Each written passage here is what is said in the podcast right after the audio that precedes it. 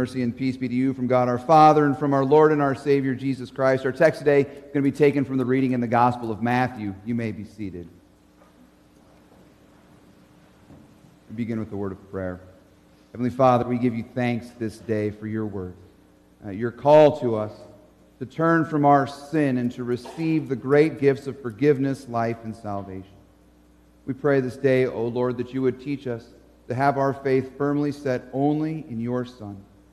Now may the words of my mouth and the meditation of all of our hearts be pleasing in your sight, O Lord, our rock and our redeemer. In Jesus' name, amen. In those days, John the Baptist came preaching in the wilderness of Judea Repent, for the kingdom of heaven is at hand. Repent. I, was preparing this sermon, and, and as I was getting ready for it, I thought I'm going to start the sermon off today by talking about how much we don't want a preacher like John. We don't want a preacher to come along and tell us that we need to repent. Now, repentance, there's always this long conversation about what do we mean by repentance. But just as sort of a, a, purely definitional level, repentance means to change your mind or to sort of change your course of direction, to turn from going one way and turn another way. And so we don't want a guy like John, a preacher, to come along and tell us that we need to change. We like the way we are. We don't like being judged. We don't like being told to change. We don't want to turn or repent. But then I started to think about it, and I realized that's not true at all. We want someone to come and tell us to repent. We are a people who actually love to be judged. We love to be analyzed. You know why? Because we love ourselves. And we love it when somebody comes along to praise us about all the good things we're doing, and then to tell us if something's wrong, how it is we might be able to improve that, that we're going to be able to fix ourselves and to fix our situation. And so, what we have right now, and it's like a full on cottage industry, is a self improvement industry. Books and diagnostic tools that you can read and study and work through that define who you are and take those definitions of who you are and show you then how you can improve, how you can quote unquote self optimize. When I was in seminary, this is odd, I did this in seminary, I had to take these sort of tests that would help define me to figure out how I was going to operate uh, in public. Uh, this test I had to take was called the Myers Briggs Personality Inventory. Has anybody ever had to take the Myers Briggs personality? Okay.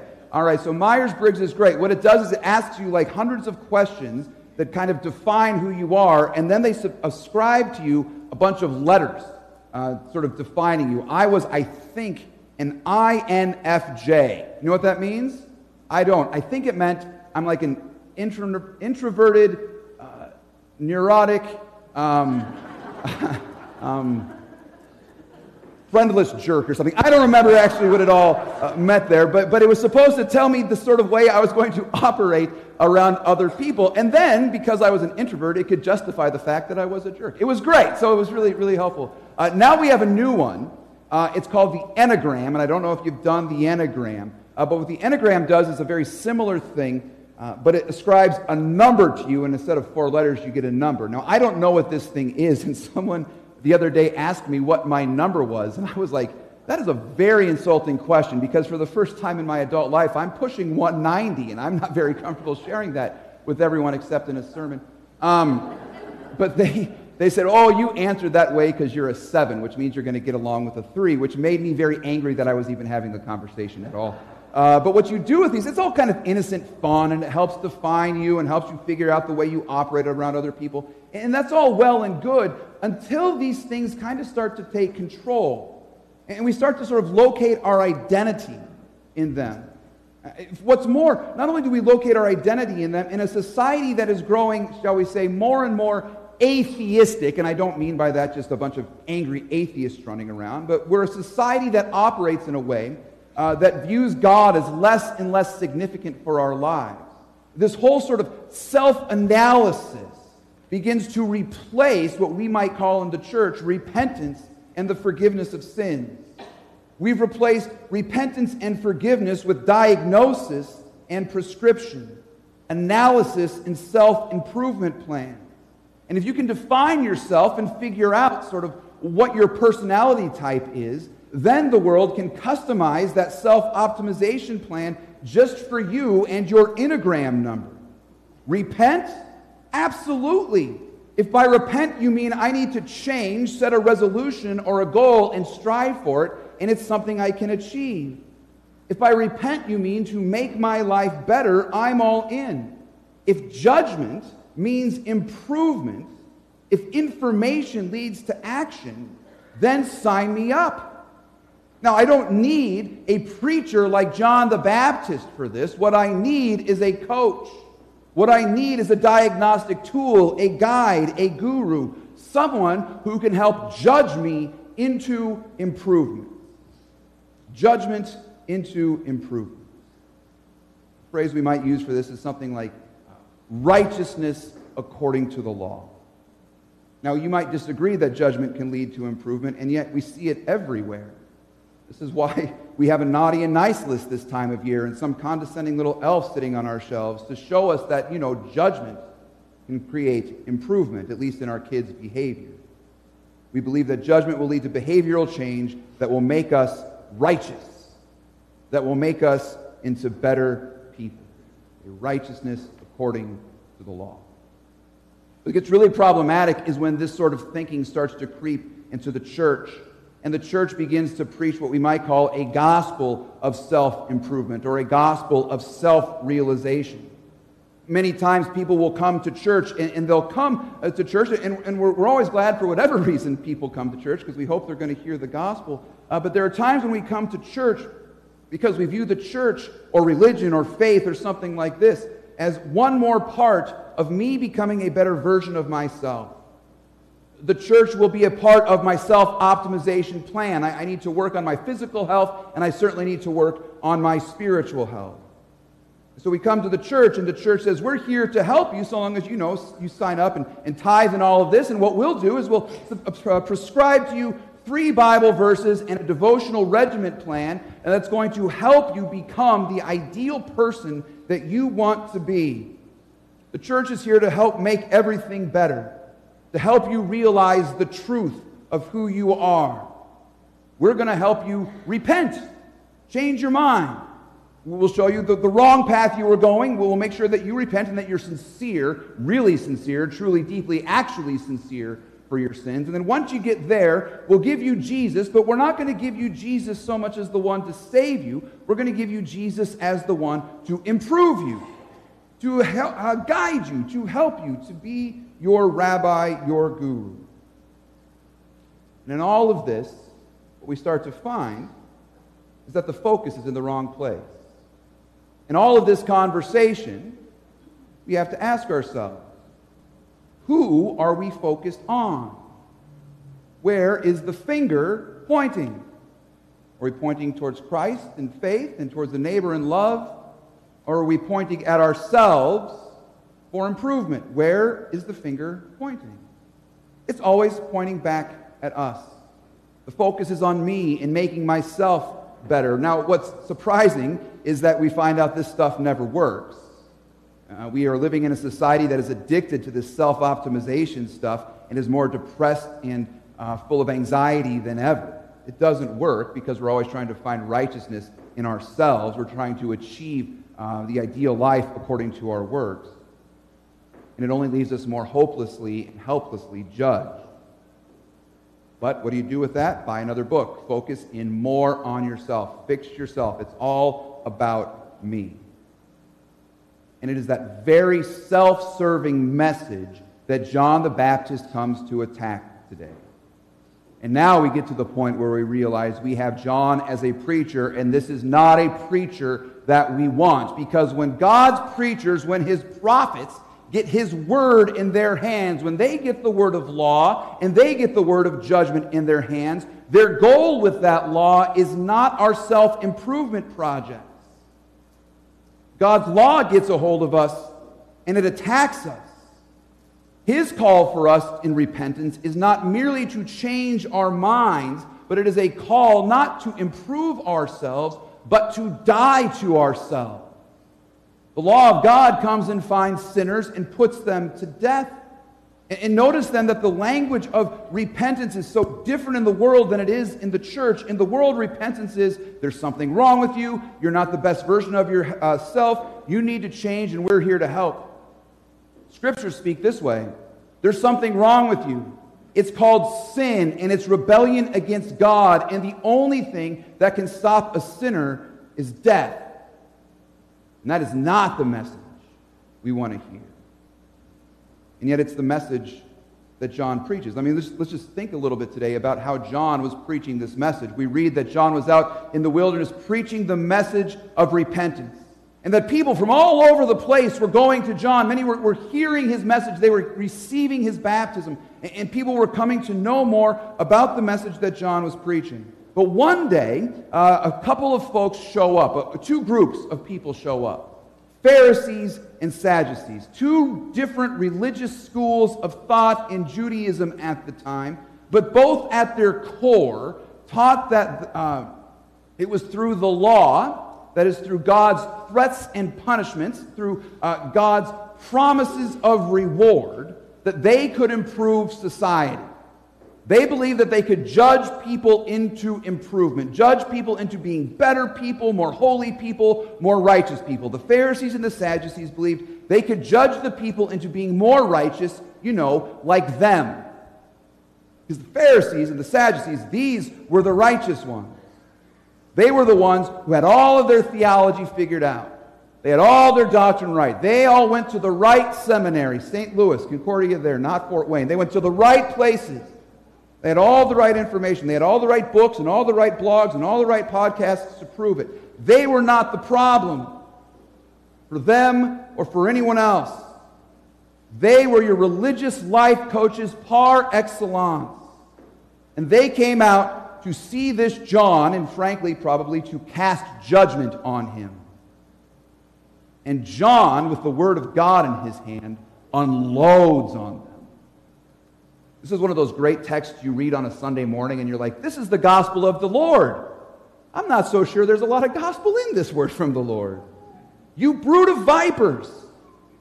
Helps you sleep well at night, right? Who warned you to flee from the wrath to come? Bear fruit in keeping with repentance. Let's stop there. That verse does not mean bear fruit in keeping with repentance. Improve your situation, pick up better habits, change your course of action.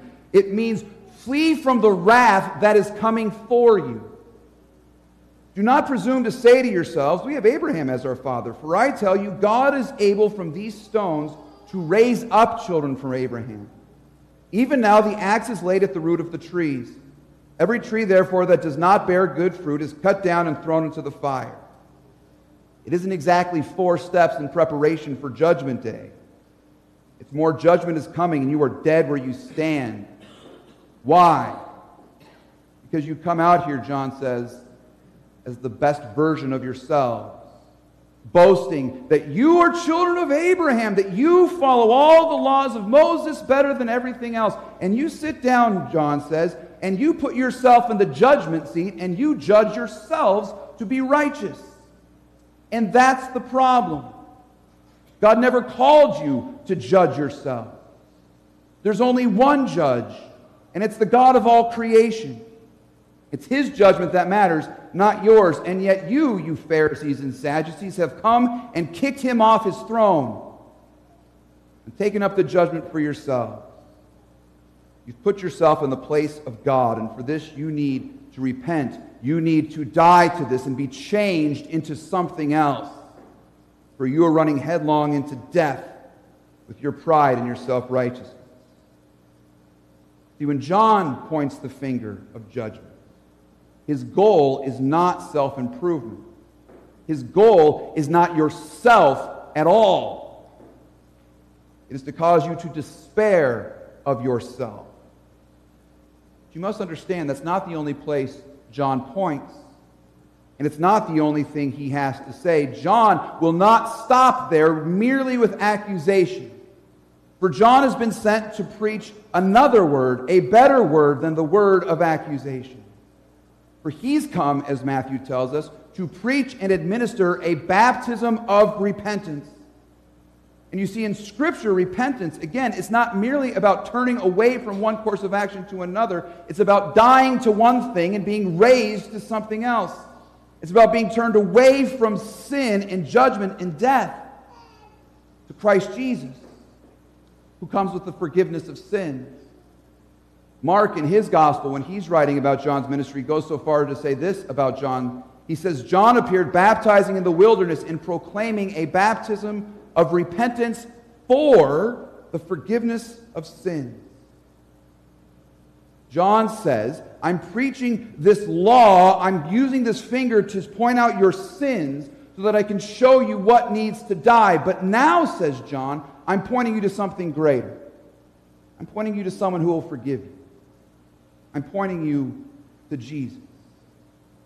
After pointing out your sin and all that is beyond your ability to repair or improve, John takes what Martin Luther calls that blessed finger and points it to Jesus. He takes you outside of yourself, away from yourself, who yourself who was condemned in sin and hopeless in yourself.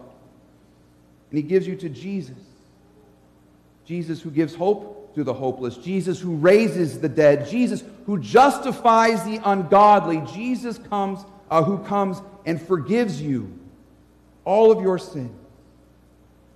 See, the only hope you have in this world is not turning away from bad habits to good habits for righteousness.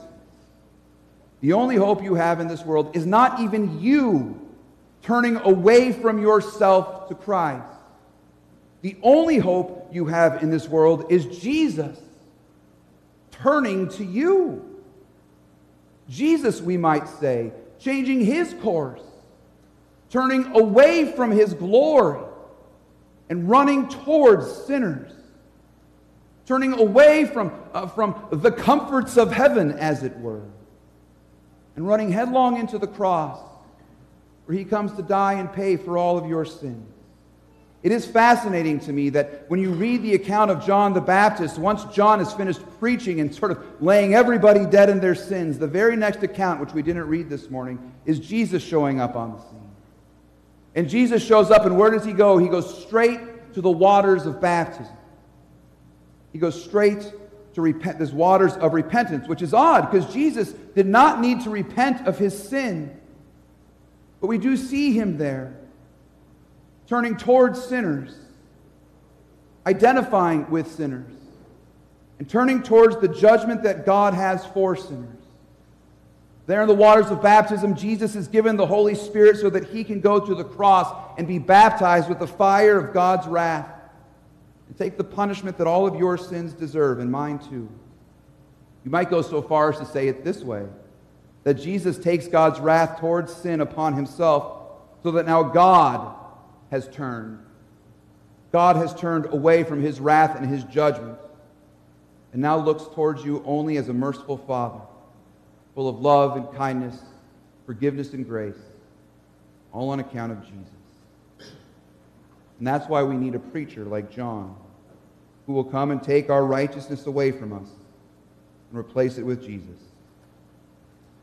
So I might as well get down to it this morning. You cannot judge yourselves. You cannot judge your own righteousness. The law will only leave you dead because you are sinners deserving punishment. Hear the good news today. Dead sinners are just the sort of people Jesus Christ can work with. let me tell you, you are one Jesus has worked with. For he has baptized you, he has crucified you with him and raised you to a new life. He has forgiven you all of your sins, and he calls you his own. So you can just stop judging yourself and let John's blessed finger turn you to Christ.